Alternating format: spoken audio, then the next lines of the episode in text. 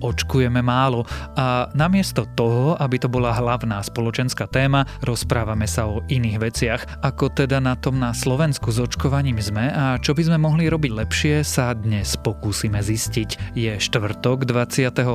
januára, meniny má Alfons a aj dnes sa nachystajte na premenlivé počasie, môže aj snežiť alebo pršať. Našťastie aj tak máme sedieť doma, tak sa to bude odohrávať za oknami. V noci by malo poriadne mrznúť, denné teploty sa ale vyšplhajú na mínus 3 až 5 stupňov. Počúvate Dobré ráno, denný podcast denníka Sme dnes s Tomášom Prokopčákom. A ešte máme jednu správu. Naši kolegovia zo Sme konferencií pre vás pripravili témy podujatí na rok 2021, zároveň vytvorili zvýhodnené balíčky vstupov na všetky tieto konferencie. Bližšie informácie nájdete na stránke smekonferencie.sk.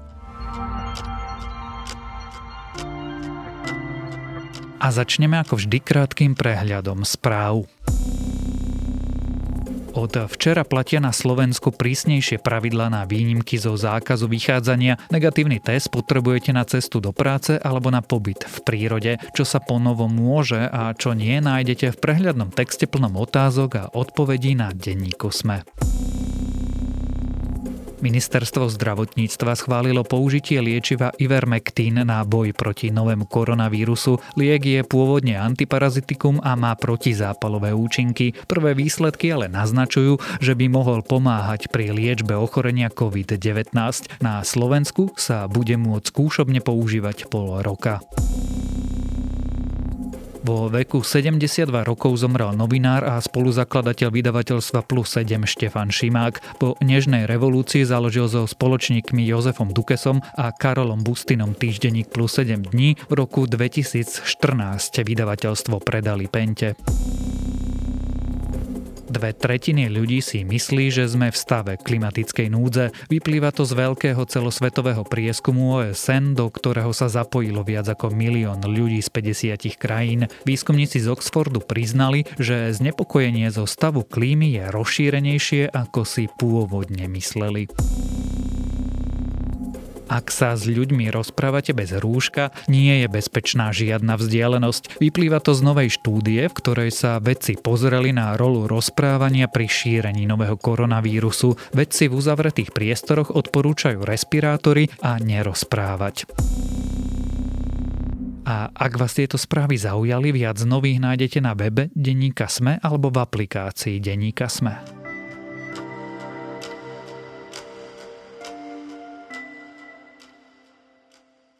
Kým iné krajiny sa zaoberajú vakcináciou, my sa na Slovensku hádame o plošnom testovaní. Pritom pri očkovaní obyvateľstva máme kopu problémov. Očkovanie je zatiaľ jediným nástrojom, ako účinne bojovať s pandémiou. Ako teda na Slovensku s očkovaním sme? Či očkujeme málo a prečo? Koho očkujeme a ako by sme v očkovaní chceli pokračovať, sa dnes budem rozprávať s reportérom denníka SME, Jánom Krempaským. 21. sme spustili prihlasovanie na očkovanie všetkých seniorov nad 85 rokov.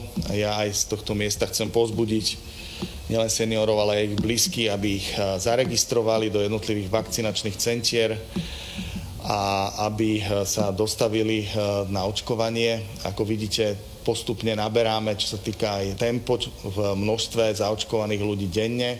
Janko, koľko ľudí na Slovensku dnes denne zaočkujeme? No neviem, či sa to dá úplne presne povedať, pretože podľa tých eh, štatistík, ktoré sú na portáli korona.gov.sk, ktorý spravuje eh, Národné centrum zdravotníckých informácií, tak za útorok pribudlo 5000 prípadov, ale nevieme, či to nie je podobne ako pri testovaní, že sa tam eh, do toho čísla zhrnú tie očkovacie prípady za viac dní, lebo pri testovaní to tak niekedy bývavalo. Avšak hlavná hygienička Henrieta Hudečková hovorí, že sa na Slovensku zaočkuje denne len 500 prípadov, teda nie 5000, čo by bolo ešte teda menej ako dávajú štatistiky. Avšak keby sme boli aj pri údaji, ktorý uvádza štatistika napríklad za pondelok, že sa za jeden deň zaočkovalo 5000 ľudí, tak aj tak je to stále málo,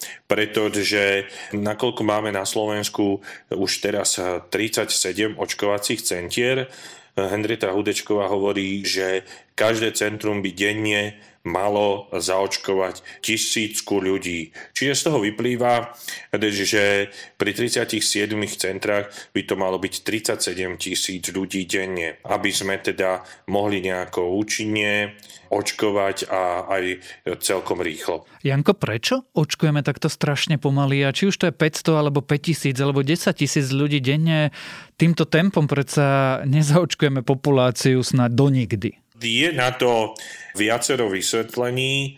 To prvé vysvetlenie je to, že začína byť problém s dodávkami vakcín, ale to nie len na Slovensku, ale celoeurópsky, lebo asi naši poslucháči vedia, že v prvej polovici januára farmaceutická firma Pfizer dala na známosť, že prerába svoj závod v Belgicku, aby mohli viacej vakcín vyrábať. Teraz sú otázne aj dodávky vakcín od e, firmy AstraZeneca, ktorá má byť len schválená ešte 29.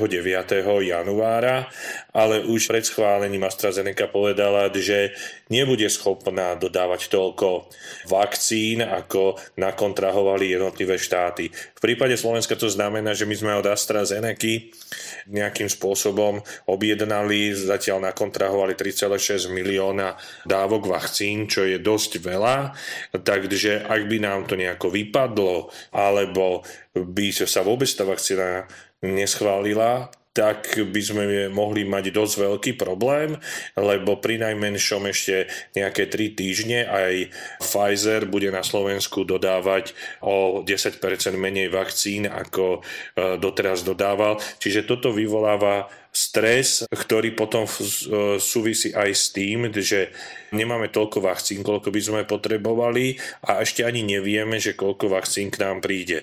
To znamená, že teraz vyvstáva ďalšia otázka, že tie vakcíny sú dvojdávkové. My sme zaočkovali asi okolo 100 tisíc bolo k útorku ľudí prvou dávkou a teraz rozmýšľame, budeme riskovať a zaočkujeme čo najviac ľudí prvou dávkou, alebo si budeme troška tie vakcíny odkladať, aby tí, ktorí sú zaočkovaní prvou dávkou, tak mohli byť zaočkovaní aj druhou dávkou. Čiže tento opatrný prístup to je skôr prístup Slovenska, čiže to takisto vytvára e, brzdu, brzdí ten proces očkovania.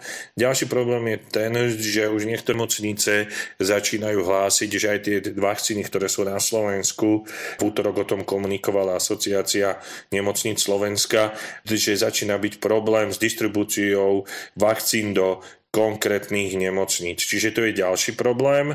No a ten tretí problém je taký, že možno troška legislatívny a spočíva v tom, že hoci sa od útorka do stredy tohto týždňa tá situácia zlepšila, ale sú stále niektoré očkovacie centra a nemocnice, ktoré majú niekedy v desiatkách, niekedy v stovkách voľných termínov, možno kvôli menšiemu záujmu tých skupín, ktoré sa majú očkovať o očkovanie.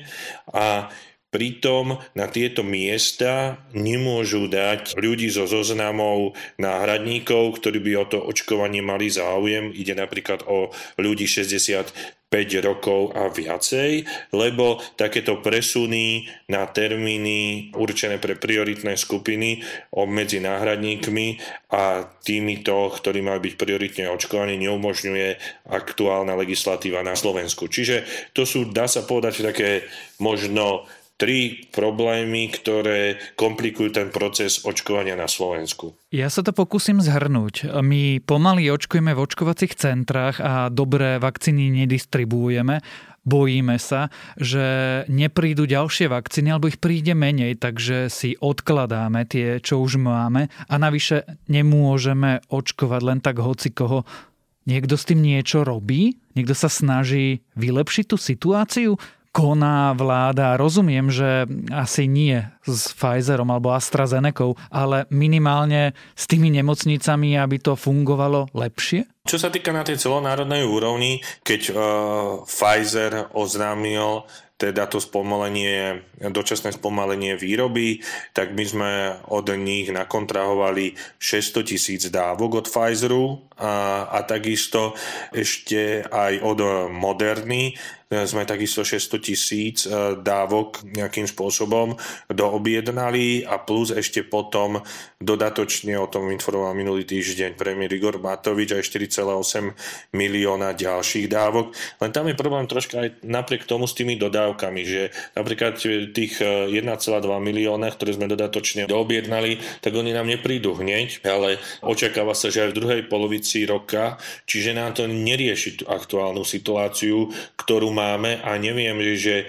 či je v moci nielen slovenskej vlády, ale akejkoľvek inej teraz nejako vyvinúť účinný tlak na tie farmaceutické firmy, veď za dokonca sa už do určitej miery sporí Európska komisia aby teda dostali tých svojich záväzkov, ktoré slúbili tým štátom, respektíve aby ich nevyvážali tie vakcíny mimo európskeho kontinentu, keď ho slúbili Európskej únie. Čiže toto asi ťažko ovplyvníme. Možno viac by sa dalo ovplyvniť tá logistika a manažment očkovania priamo na Slovensku, lebo aj hlavná epidemiologička Henrita Hudečková rozpráva, že ono by bolo už teraz dobre, keby tie očkovacie centra, ktoré sa viac menej stále sústredujú v tých najväčších nemocniciach na Slovensku, si začínali prenajímať nejaké buď športové haly, alebo kultúrne domy, kde by tak masívnejšie tých ľudí mohli očkovať. Potom zase druhí odborníci rozprávajú,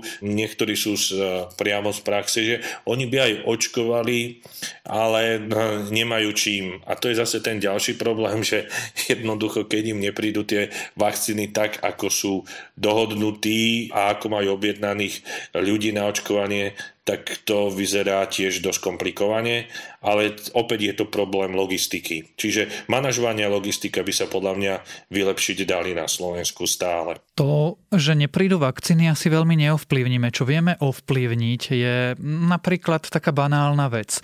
Možnosť sa objednať na očkovanie. My dnes koho vlastne očkujeme? No, očkujeme rôzne skupiny obyvateľstva. Keď to tak zhrniem z rýchlosti, tak zdravotníkov, ďalej pracovníkov zariadení sociálnych služieb, ľudí, ktorí sú v zariadeniach sociálnych služieb, jednoducho povedané v domovoch, potom už očkujeme aj ľudí nad 85 rokov. Útorok minister zdravotníctva oznámil, že už sa môžu očkovať aj ľudia nad 75 rokov, čiže tie skupiny sa pomaličky pridávajú. Odborníci očakávajú, že neprejde veľa času a budú sa už môcť očkovať ľudia aj na 65 rokov, ktorí zatiaľ sa očkujú len ako zdravotníci.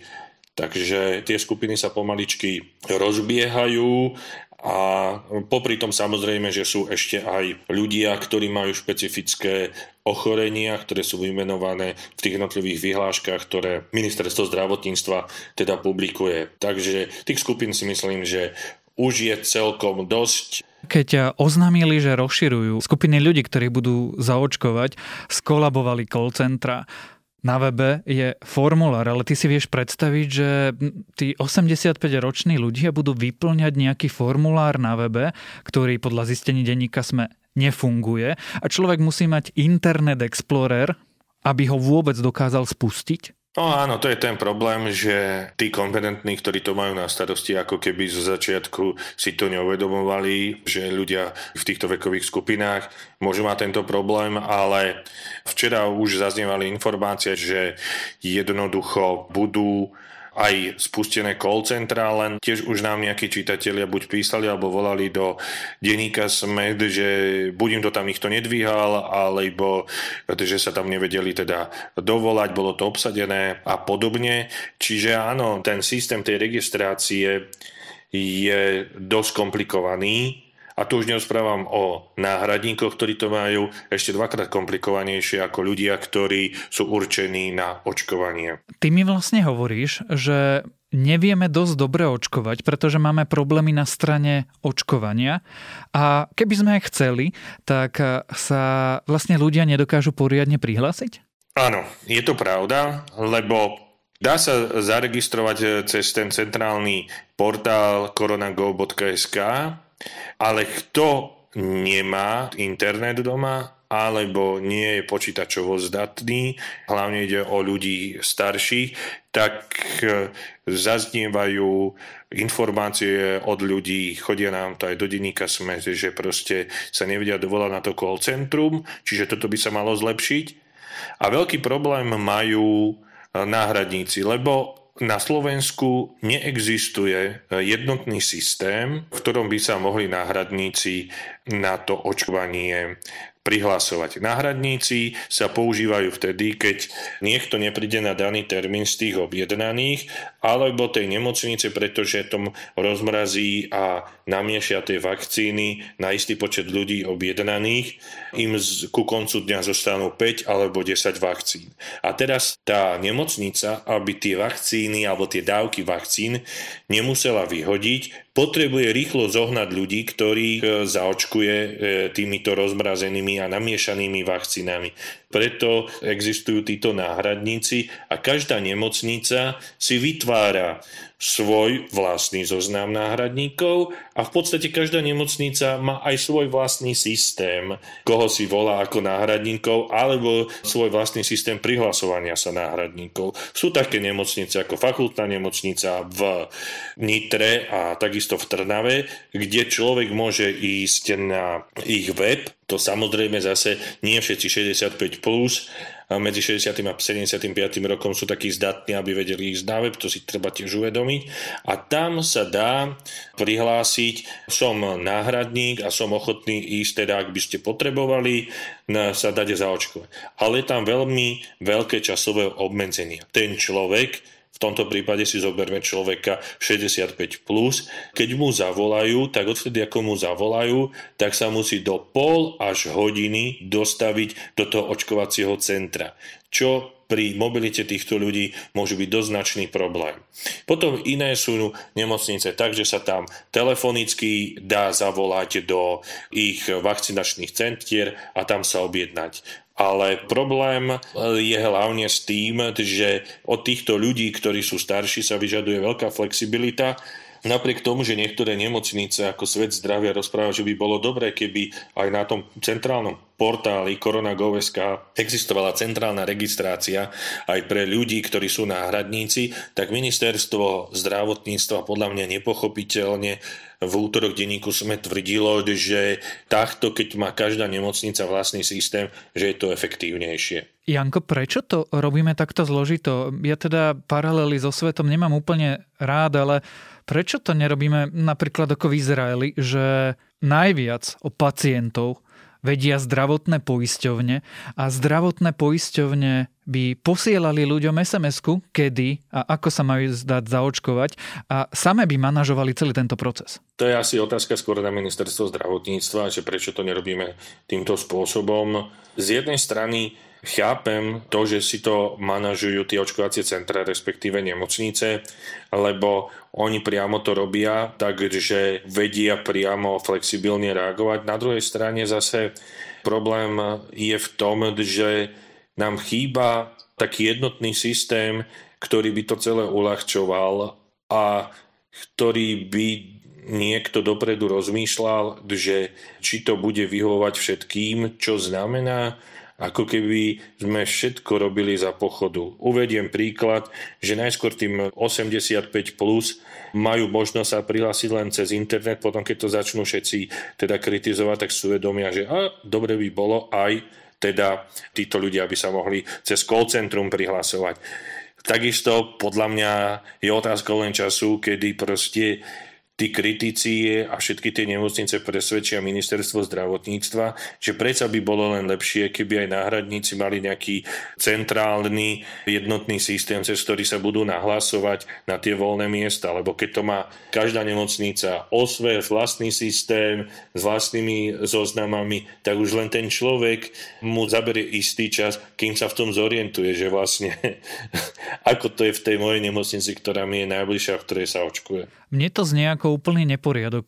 Tá analogia by bola, že ty si spravuješ e, svoj čas sám, ja svoj čas sám, ty by si chcel nahrávať Dobré ráno v jednom čase, ja v druhom a my by sme dnešnú epizódu nikdy nenahrali. Vyzerá to tak, áno, že niekedy zdá sa, že nevie pravá ruka, čo robí ľavá ruka, no tak bohužiaľ. Tá záverečná a dôležitá otázka je, kedy teda všetkom tom, čo sme si teraz vymenovali, bude zaočkovaných dosť ľudí, aby sme na Slovensku pandémiu zvládli? No, hm, to je, myslím si, že veľká neznáma, pretože na začiatku, to si naši poslucháči isté budú pamätať, bolo, že bežná populácia sa dostane na očkovanie kedy na začiatku apríla. Teraz minister zdravotníctva Marek Krajči, ale už aj Premiér Igor Matovič tvrdia, že to bude niekedy na konci leta až v septembri, čo odborníci rozprávajú, že to je strašne neskoro, že my proste kvôli tomu, aby sme tu vybudovali nejakú imunitu, musíme zaočkovať, alebo mali by sme zaočkovať tých ľudí do leta a ak to nebudeme schopní, tak sú takí odborníci ako napríklad infektolog Peter Sabaka, ktorý v tom prípade by bral do úvahy aj to, aby sme hoc ako Maďari objednali aj vakcínu z Číny, Sinopharm, ktorá síce nie je taká účinná ako je napríklad od eh, Pfizeru, ale že by zabezpečila nejakým spôsobom aspoň z časti ochranu tých ľudí pred e, koronavírusom. Ďalšia neznáma, ktorá do toho vstupuje, je to, že ten vírus, ako sme už videli, mutuje v čase a tým pádom je tiež otázka, že keď my teraz e, budeme očkovať tých ľudí, tak nakoľko pri tých rôznych mutáciách tie aktuálne vyrábané vakcíny pokryjú teda ich alebo ich ochránia pred vírusom.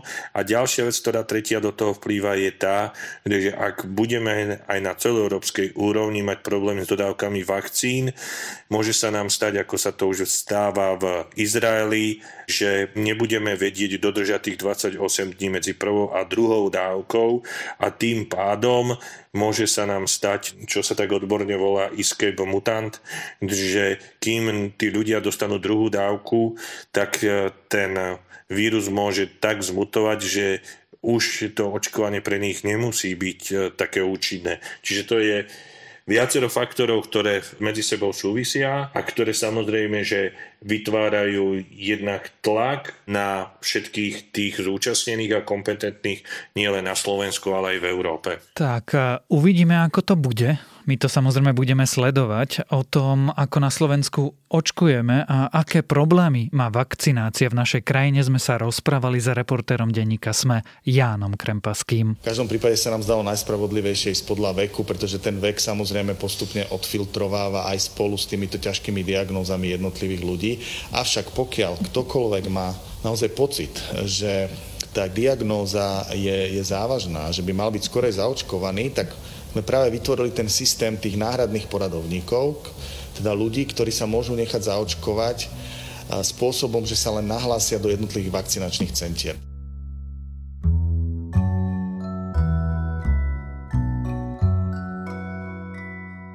Moje dnešné odporúčanie je trochu starší špionážno-akčný seriál na Amazone Jack Ryan. Je to vlastne také oddychnutie. Ani nie vojensky presné, ani bojovo presné, ani špionážne presné, ani technologicky či politicky presné, ale občas skrátka potrebujete vypnúť hlavu a sledovať nejakého neohrozeného hrdinu, ako bojuje proti zloduchom. A to je na dnes všetko. Dávajte na seba pozor. Počúvali ste Dobré ráno. Denný podcast denníka Sme s Tomášom Prokopčákom a pripomínam, že dnes vychádza aj nová epizóda podcastu Index, v ktorom sa Nikola rozprávala so svojimi hostiami o biznise e-shopov a online predaji.